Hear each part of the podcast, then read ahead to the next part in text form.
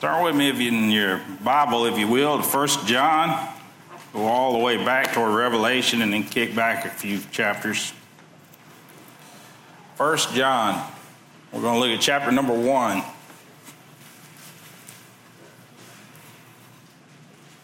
First John, chapter number one.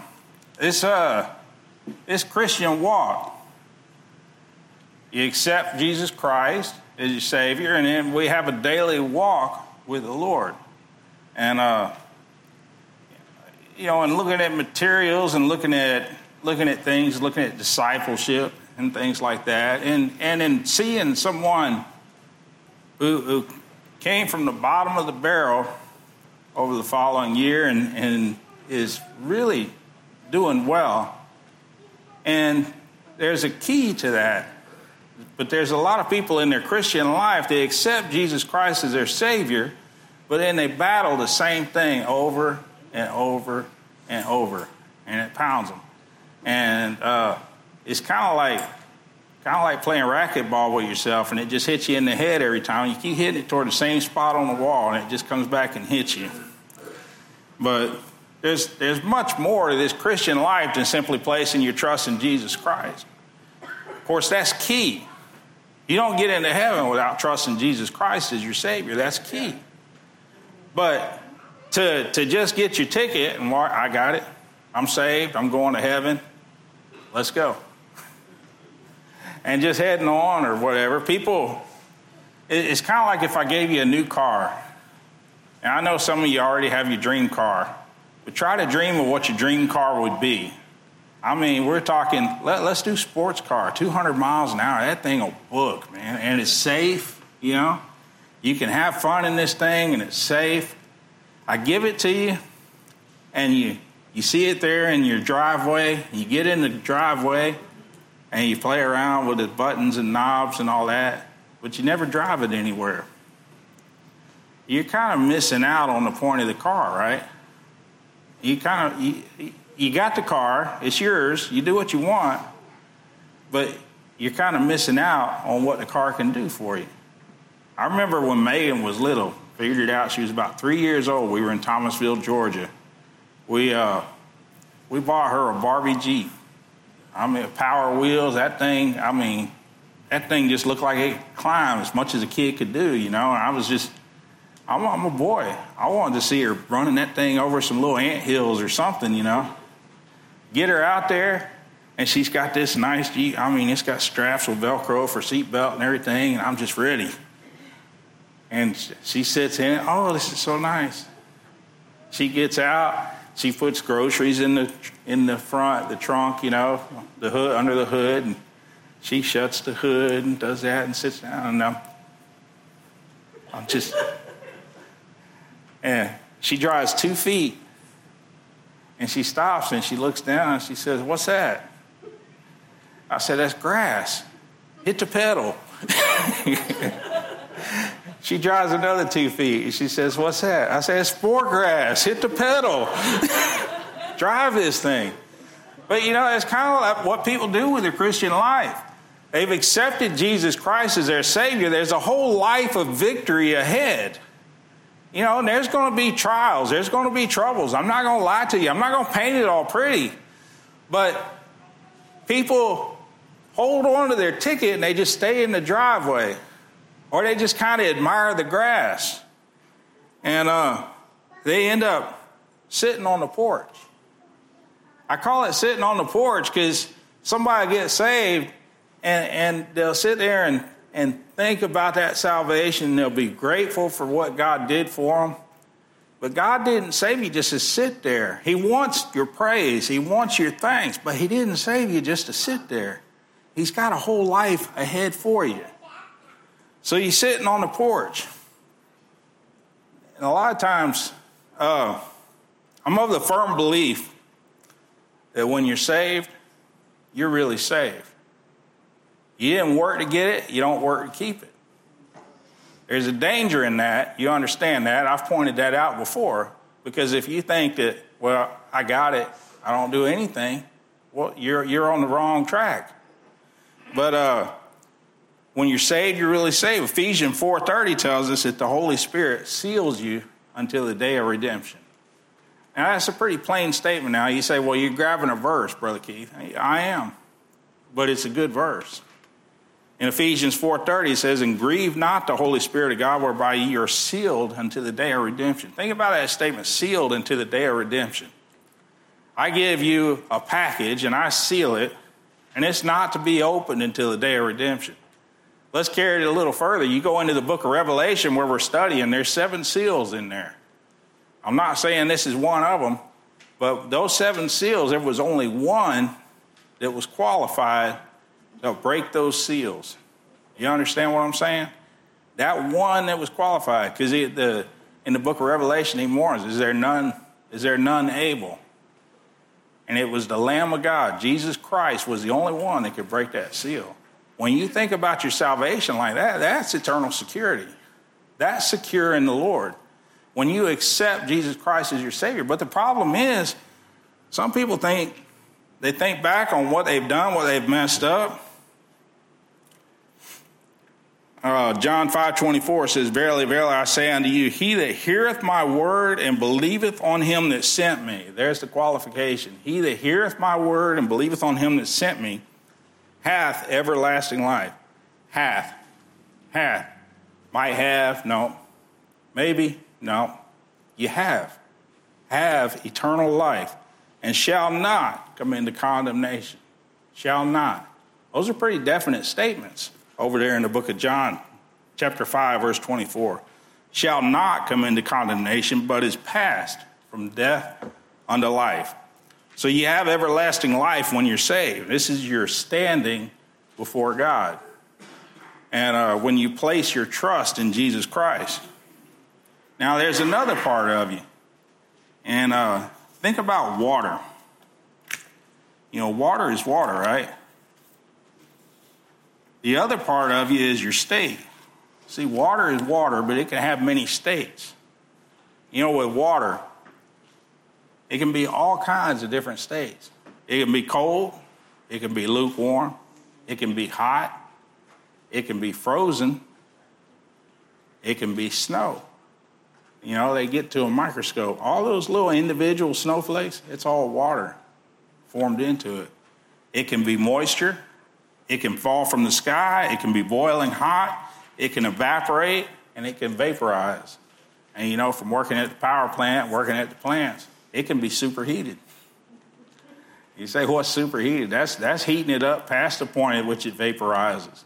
But it's still there, still steam, keeps it from condensing. Water changes its state, but every time, no matter what state it's in, whether it's frozen, whether it's up in the air, whether it's droplets, it's always two atoms of hydrogen. Did I get this right? I tried to make sure. Yeah, it's two atoms. Y'all are having fun with me. It's two atoms of hydrogen and it's one atom of oxygen, H2O. And uh, no matter what state it's in, basically its standing is as water. Your Christian walk, you have different states. You have times when you're up, you have times when you're close to the Lord, you have times when you're away from the Lord. 2 Corinthians 5:17 tells us that therefore if any man be in Christ he is a new creature old things are passed away all things have become new now the definitive in this statement is if any man be in Christ if you've accepted Christ as your savior it says he is a new creature or you are a new creature. That means you've changed. When you accept Jesus Christ as your Savior, you've changed. Old things are passed away, and behold, all things have become new. We talked a little bit about Romans 6, if you remember that conversation, and you know what I'm referring to. If not, that's not part of this sermon. If you become a new creature and old things are passed away, how does that jive with some of the lives of people who claim to be Christians, and yet you can't tell it by their lifestyle.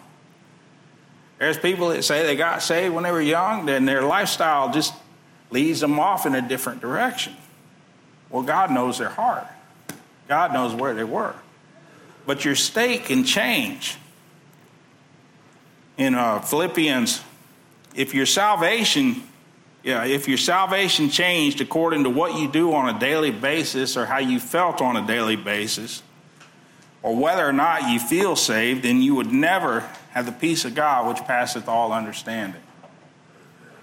Philippians 4 7 says, And the peace of God, this is Paul wishing to the Philippians, and the peace of God which passeth all understanding shall keep your hearts and minds through Jesus Christ. That peace of God is knowing that you have salvation through Jesus Christ, knowing that God's in control. Your standing with God would change on a daily basis. Each day, the entire struggle as a Christian would be questioning. You'd be asking yourself, well, Am I really saved? Am I saved today? I remember one time I was talking to my friend on the phone, and a long time ago, and I said, I don't feel like a preacher today. My friend, who is a preacher, and he's a good preacher, he's a, you know, he's got his doctorate now, but uh, he, I fought with a printer today. He, uh, he said, What does a preacher feel like? I just, I never forgot it. I mean, that was like 2003 when he said that. Yeah, what does a preacher feel like? I know, I kind of know what it feels like. I know when I feel close to the Lord. I know when I feel drawn close to the Lord and I feel like I'm walking close to the Lord. I know what that feels like. And, and, and when that's going on and you're thinking, well, I'm saved, I'm saved. You know, I, I know it. I know I'm, I just listening to God. But then there's the other times Maybe you begin to drift. Maybe you get a little way. Maybe you ship the oars, you put them back in the boat, you start drifting back down the river. And he start to say, well, you know, I'm not so sure. If you don't understand your standing versus your state, you're going to be constantly, your life, your, your destination is going to be constantly at battle, and you'll never get off the porch. And there's a whole world out there you're like that new car sitting in the driveway that you're not using. I'm not going to pick on Megan too much, but you're kind of like that Barbie Jeep you ain't tearing up, right? Some of y'all would want it to last forever. Just so you know, she started to get the hang of it right about the time she almost outgrew it. It, they should have made the thing a little bigger because she was ready to ride it then, but now the knees were starting to get up around the steering wheel. So, in essence, you continue to sit on the porch and only think of yourself when there's an entire world out there. And God has a plan for you, God has something for you to do. There's things for you to experience with the Lord, but you're just sitting on the porch. He wants you to move past that point. And uh, in this passage, I'm going to show you a better way. I'm assuming that's what you're here for. That's why you're in church. You say, Well, I want, I want to draw close to the Lord. That's why you're here in church. I would hope. I would hope that my church people don't just say, well, you know, I just want to show up and get my, uh, get my points in. I, I, think I've preached enough against that. But uh, you don't want to just be a religious person. You want to know, because religious people are no fun, right? A car sitting in the driveway is no fun. You can sit in the car, you, you know, sit in the driveway, complain about the pine falling, pine tree, sap falling on it or whatever. You got pine trees? We do. You can, you can complain about it, or you get out on the road and feel it. Now, look at John, 1 John, look at verse number 3. I'm not going to confuse it by reading the other verses, much as I want to. But 1 John, verse number 3, chapter 1, verse number 3 that which we have seen and heard declare we unto you. And John's talking about the time that he spent with Jesus Christ. He said, That which we have seen and heard, we declare unto you. That ye also, this is the reason, that ye also may have fellowship with us. Well, that's a good thing. He wants them to have fellowship. We see fellowship here. That you may also have fellowship with us. And truly, our fellowship is with the Father and with his Son, Jesus Christ. Now, right there in that verse, you see three parts. Now, I want to talk about five areas of fellowship in your life. When you when you're maintaining these, I, you know, uh, Is it an easy formula? Is it going to solve everything? Is this an infomercial? I don't know. But I'm telling you, if you let these areas go, if you don't pay attention to them, you're going to be on this side. You're going to be sitting on the porch and you're going to be saying, Am I saved today? But if you maintain these five areas of fellowship in the proper way, you'll be on this side and saying, Lord, what will you have me to do today?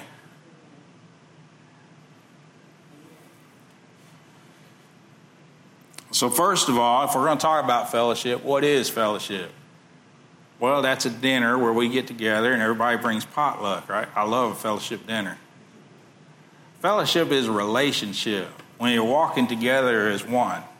There's enough older people here, you know, when you've been married long enough, when you don't have fellowship with your spouse and things go bad, think about it like this. When you don't have fellowship with your spouse and things go bad, it's going to take some deep conversations to get things on the back, on the right path. You understand what I'm saying? There's going to become a divide there that's got to be crossed because things have been getting further and further and further and further apart. And if you want to work them out, if you want to get back to that point, back to the drive-in theater, or back, I'll show my age, back to being gathered around the streaming service, if you're not maintaining your fellowship in your relationship with your spouse, you're going to get further away. It's going to take a lot of deep conversations. It's going to take a lot of tears shed. It's going to take a lot to get back together, to get on the same page. And some people don't do it. And I understand that. But the couple that maintains that fellowship, that friendship, the couple that, you know, date night, whatever it takes, a couple that as they as they grow older, their relationship gets even closer. There's things I appreciate about Dee Dee now that I didn't appreciate or know about when I was uh, when I was younger. But you learn more about each other when you maintain that close fellowship and things go wrong. What does it take? It just takes a look. It just takes a smile. It takes a I, I said it was two words. I think it's really three words because it's a contraction. I'm sorry. That's all it takes. Think about the difference between that. A marriage, it goes on for 25 years, but they maintain that fellowship, or goes on for 50 years, however many years, and they maintain that relationship, that closeness together, doing things together, not ignoring each other. And, and it just comes down to you do something wrong, and it's like, well, I'm sorry about that. And it's mended. On the other hand, it gets further and further and further apart, and you got to pay a third party, and you're talking to them, and you're trying to straighten it out. And you're, well, he does this, and she does that, and you got to get past all of that, and you got to go through all these woods to get back together if you can. Y'all follow me on this? Am I too far off in the woods? It's the same thing with fellowship with the Lord and in these five areas that I'm talking about.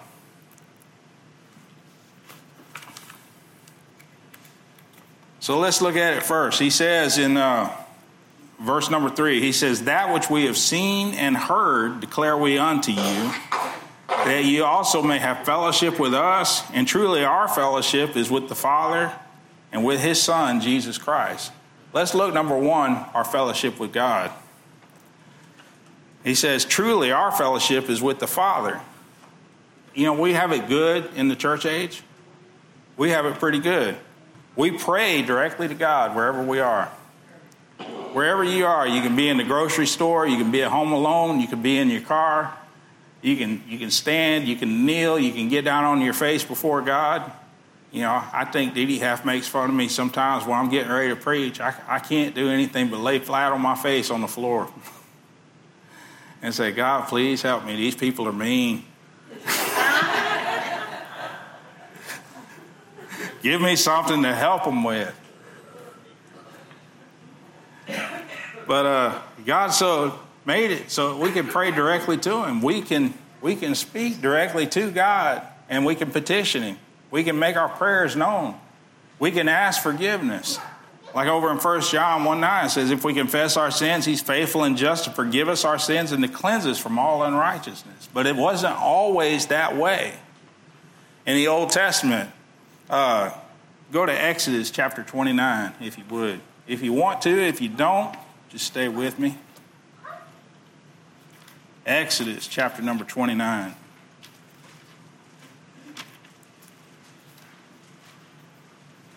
I'll get there with you. We're going to look at uh, verse number 42. This is Moses and the children of Israel in the wilderness, and God's about to set something up for them. He says in verse number 42 This shall be a continual burnt offering throughout your generations at the door of the tabernacle of the congregation before the Lord, where I will meet with you where I will meet you to speak there unto you. And there I will meet with the children of Israel, and the tabernacle shall be sanctified by my glory, and I will sanctify the tabernacle of the congregation and the altar. I will sanctify also both Aaron and his sons to minister unto me, minister to me in the priest office, and I will dwell among the children of Israel and will be their God. And they shall know that I am the Lord their God that brought them forth out of the land of Egypt, that I may dwell among them. I am the Lord their God. See, it wasn't always as easy as we got it, because when God set it up, and when he painted the picture for us, that eternal picture, and if you want to learn more about it, you go to Hebrews chapter 9. I'm not going to go there, but if you're that kind that studies of word, go to Hebrews chapter 9 and look at how all that represents our relationship with Christ, through Christ. But God set it up. He said, in order for you to worship me, you're going to build this tabernacle. It's a great big tent. I don't like to call it a tent, I like to call it a tabernacle. So when you see it in the New Testament, you go right back to it. But that's where God dwelt. That's where that cloud came down, and God dwelt in the Holy of Holies. And in order to approach, no one could approach without making a sacrifice. And there was certain skins on the outside. There was certain skins on everything. It was built in a certain way and the priest had a certain office he had he had to do certain things. And they would only go into the holy of holies one time a year. He had to make a sacrifice for his own sins in order to be able to approach approach the holy of holies. And when he went in there he, i'm told he had bells on his feet. Not because it was cute but because if he wasn't right with god he'd be struck down. I'm also told, and I don't know, preachers have said, he had a rope on his foot. If it didn't go so well, nobody else had to go in there, they just pull him back out. But in order to approach God, all these sacrifices had to be made. In order to have fellowship with God, you had to be around the tabernacle. You had to go to the tabernacle and make your sacrifice. We take it for granted that you can be sitting in your car at a red light and praying to God about a problem. That you could be sitting around the dinner table and pray to God and thank Him for the meal. And they could pray, they could pray anywhere. But here's the big thing that you could say, Lord, I'm confessing my sins now. And 1 John 1 9, if we confess our sins, if we confess, if we confess, our sins. He is faithful and just to forgive us our sins and to cleanse us from all unrighteousness. But here in the tabernacle, a sacrifice had to be made, a life had to be taken. Leviticus 17 11 says, The life of the flesh is in the blood. And I have given it to you upon the altar to make an atonement for the soul. It is the blood that makes an atonement for the soul. And it says, uh, Moses, in his relationship, in his relationship with God, he spoke face to face with God as a man. Look in uh, Exodus 33.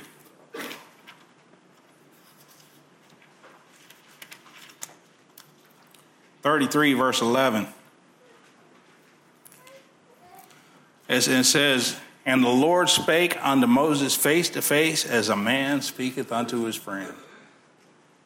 Now, out of all the hundreds and thousands of the children of Israel, Moses is the one that's mentioned speaking to God face to face, or speaking as a friend, speaking as a man speaketh unto a friend. You know, we have that privilege. We have that privilege to be able to speak to God as we do to a friend. Some of the best prayers to me are the ones where someone just speaks from the heart. You know, there's holy and religious prayers, and, and sometimes I feel guilty listening to them. That's all I can say, Lord, it's me again.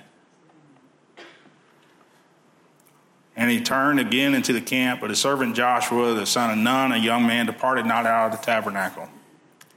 So God continued to meet with Israel through the temple that Solomon built. And then he continued to meet with Israel through the other temples, all the way up until Jesus' day. You remember Jesus was in the temple. Well, 1 Corinthians chapter 3, verse 16 says, Know ye not that ye are the temple of God and that the Spirit of God dwelleth in you? So we've gone from that time, and we're talking about fellowship, fellowship with God. We've gone from that time where you had to go to the tabernacle, where you could only go in the Holy of Holies once a year. We've gone to this time to where now you are the temple of God. When you get saved, you receive the Holy Spirit. Remember, you're sealed until the day of redemption. You receive the Holy Spirit, and the Holy Spirit is our connection with God. So now you are the temple. And then there's another one mentioned in that verse, uh, 1 John chapter number 1, if you want to go back to it. Or if you're still there. 1 John chapter number 1, verse number 3. It says, And with his Son, Jesus Christ you have fellowship with God and with His Son, Jesus Christ. It's quite a relationship with Jesus Christ. He's our Savior, He's our advocate with the Father, and He's our, one day He'll be our Redeemer. I never understood that word redeem until I bought a house. It's just something I didn't fully understand. Uh, he is the earnest of our inheritance, or that, you know, you had to put forward the earnest money. And then when you took possession of the house, you redeemed it, in a sense. But the Holy Spirit is the earnest of our inheritance. Jesus Christ is the Redeemer. He's the one that paid the penalty, He's the one that paid for us. I told you the story before, it just occurs to me. Dr. Peacock tells this story. I love it.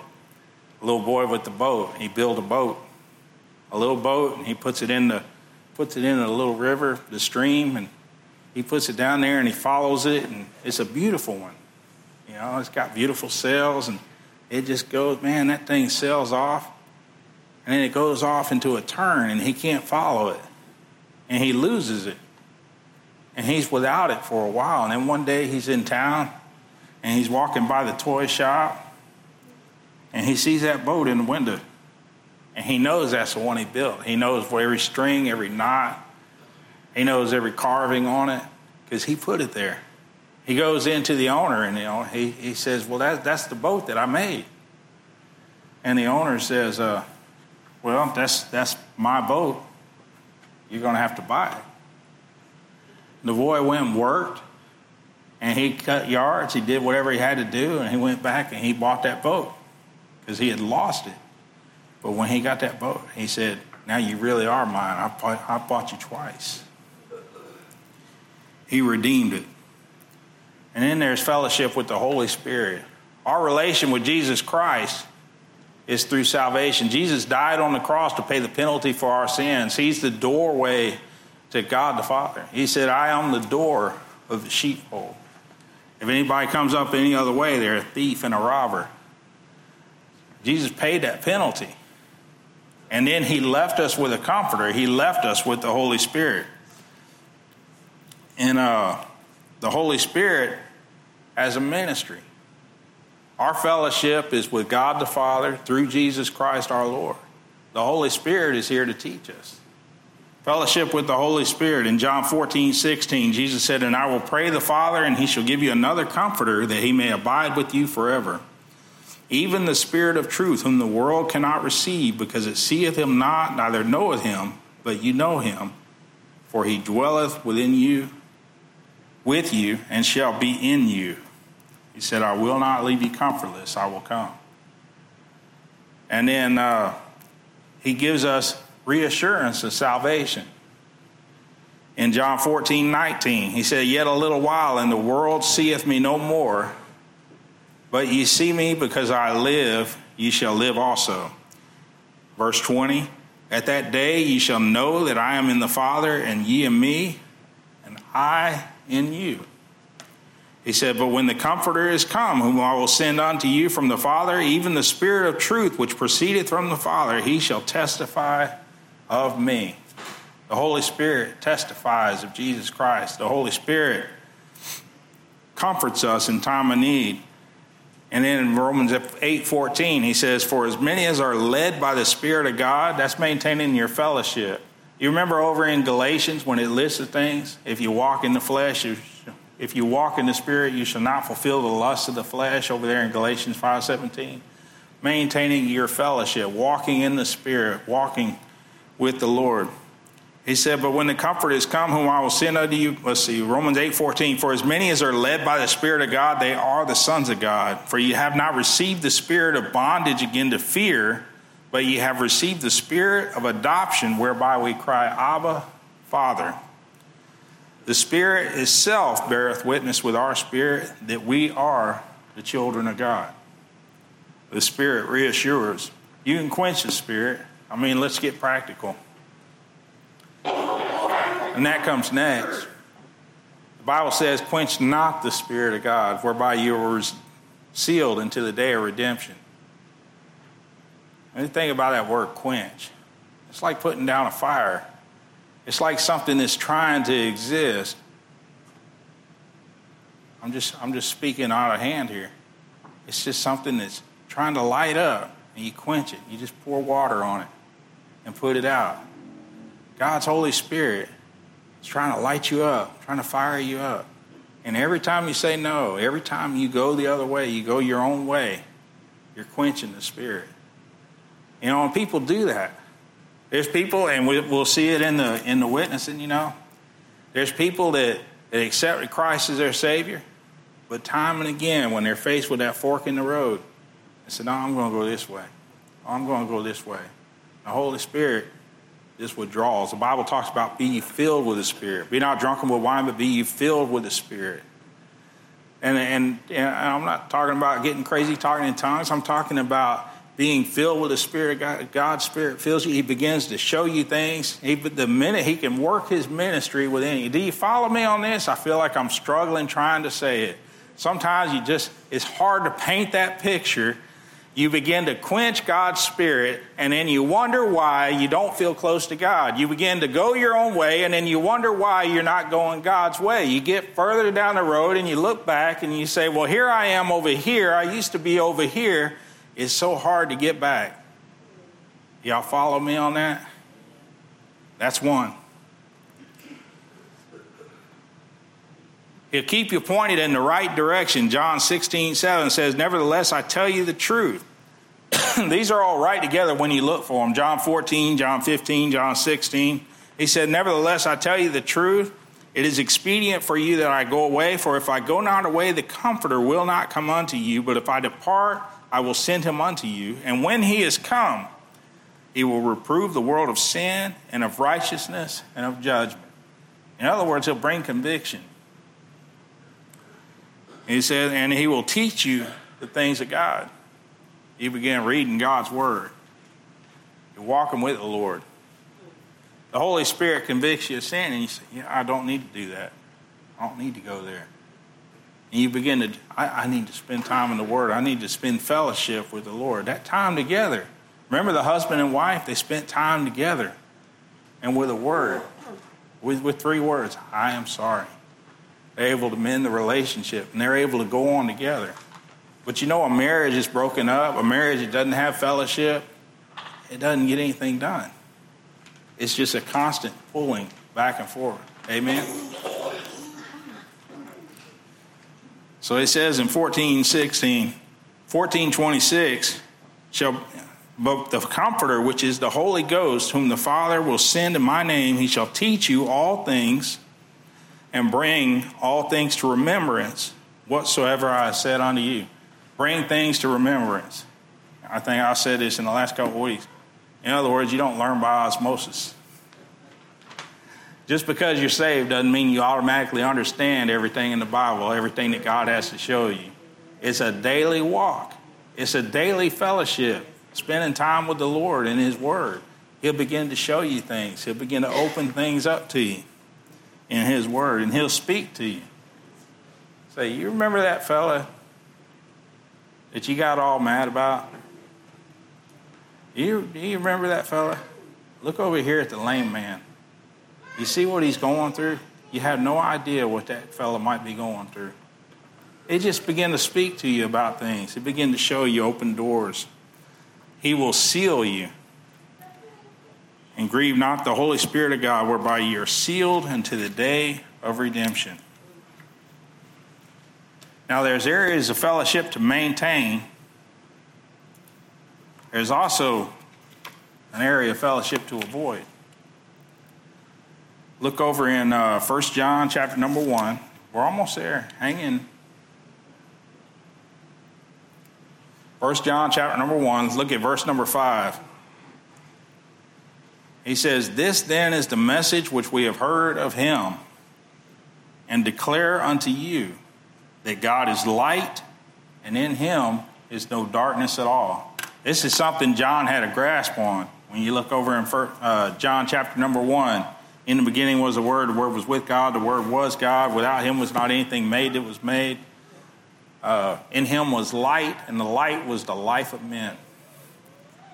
So he says over here in John chapter one, uh, 1 John chapter 1, verse 5, This then is a message which we have heard of him, that's Jesus, and declare unto you that God is light and in him is no darkness at all. If we say that we have fellowship with him and walk in darkness, we lie and do not the truth. But if we walk in the light as he is in the light, we have fellowship one with another, and the blood of Jesus Christ, his Son, cleanseth us from all sin.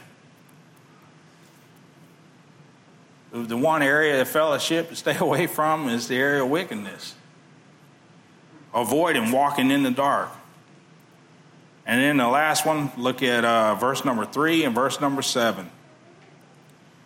So in verse number three, he says, "That which we have seen and heard declare we unto you, that you may also that you also may have fellowship with us."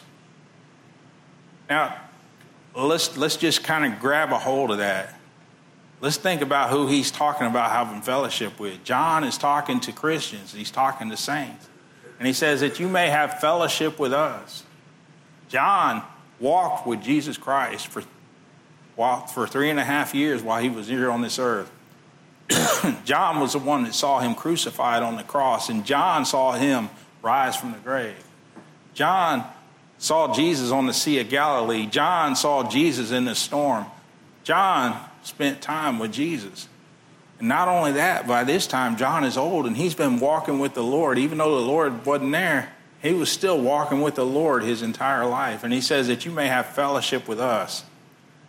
Now, we take that for granted, right? But there's saints within this church, there's saints within this world that have been walking with the Lord for a long time and that have things to teach. And if you hadn't been, don't get the big head. But I mean, we all have our walk, but it's when we gather together and you're all here. We're here to bond in the Lord, to have fellowship with each other in the Lord. And he's saying that you may have fellowship with us. So the final fellowship to maintain is fellowship with the righteous. Hang around the saints. Those are, that are good examples. They say you become what you hang around with.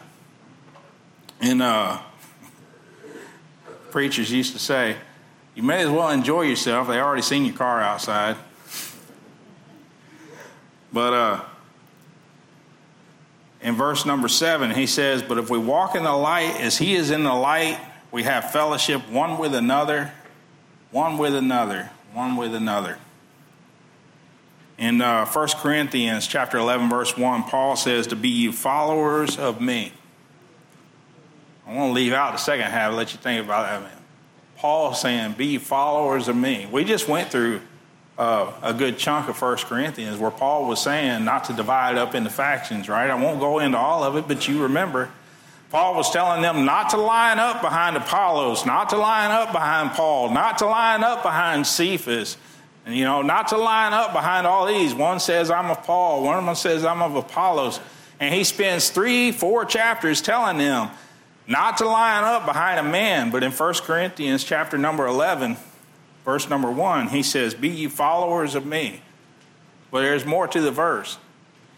He says, Be ye followers of me, even as I also am of Christ.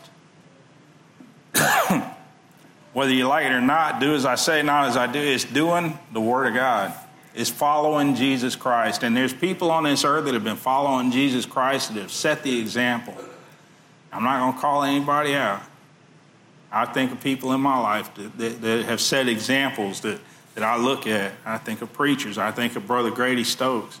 I think of, I think of Brother of Dr. Walker. I think of Dr. David Peacock. Those are preachers I know. I think of uh, Brother Bevan Welder out in Corpus Christi. I think of Hector Rodriguez in Texas City. I think even, even of uh, Brother Charles over at Lighthouse.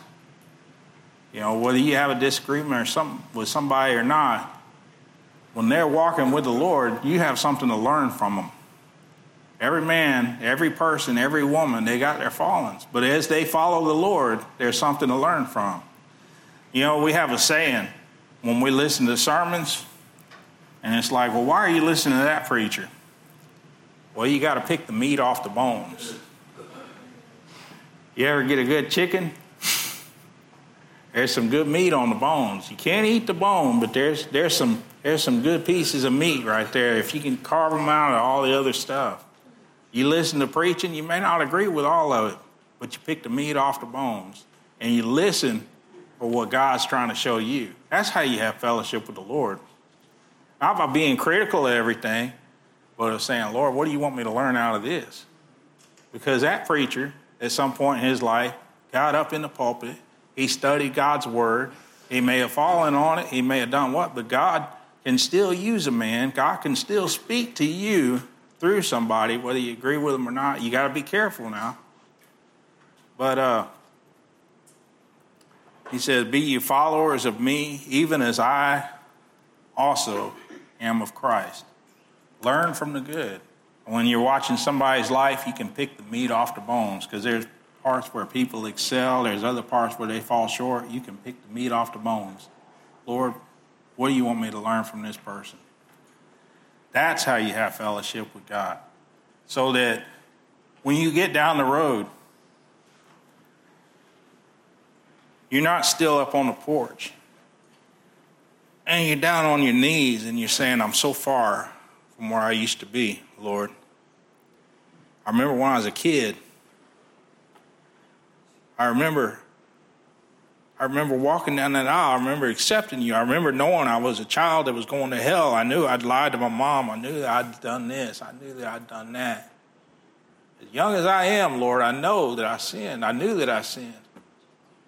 Lord, they are just so far away from that time. There's so many things that have gotten in the way. There's so many things, so much heartache down the road. Or you can be one that's been learning that's maintaining your fellowship with God, maintaining your prayer life, maintaining your Bible reading life, maintaining your church life, your fellowship around Christians. Such a such a chasm to cross right here. But on this side, the one that's been walking with the Lord and maintaining these five areas of fellowship, he's off the porch. He's down the road a ways. Walking along, and it's a rock. Falls off into the ditch a little bit. Said, Lord, I'm sorry. It's all right, son. It's right here. You get right here. I'll walk with you. I've been with you the whole time. How are you in your fellowship? As she plays,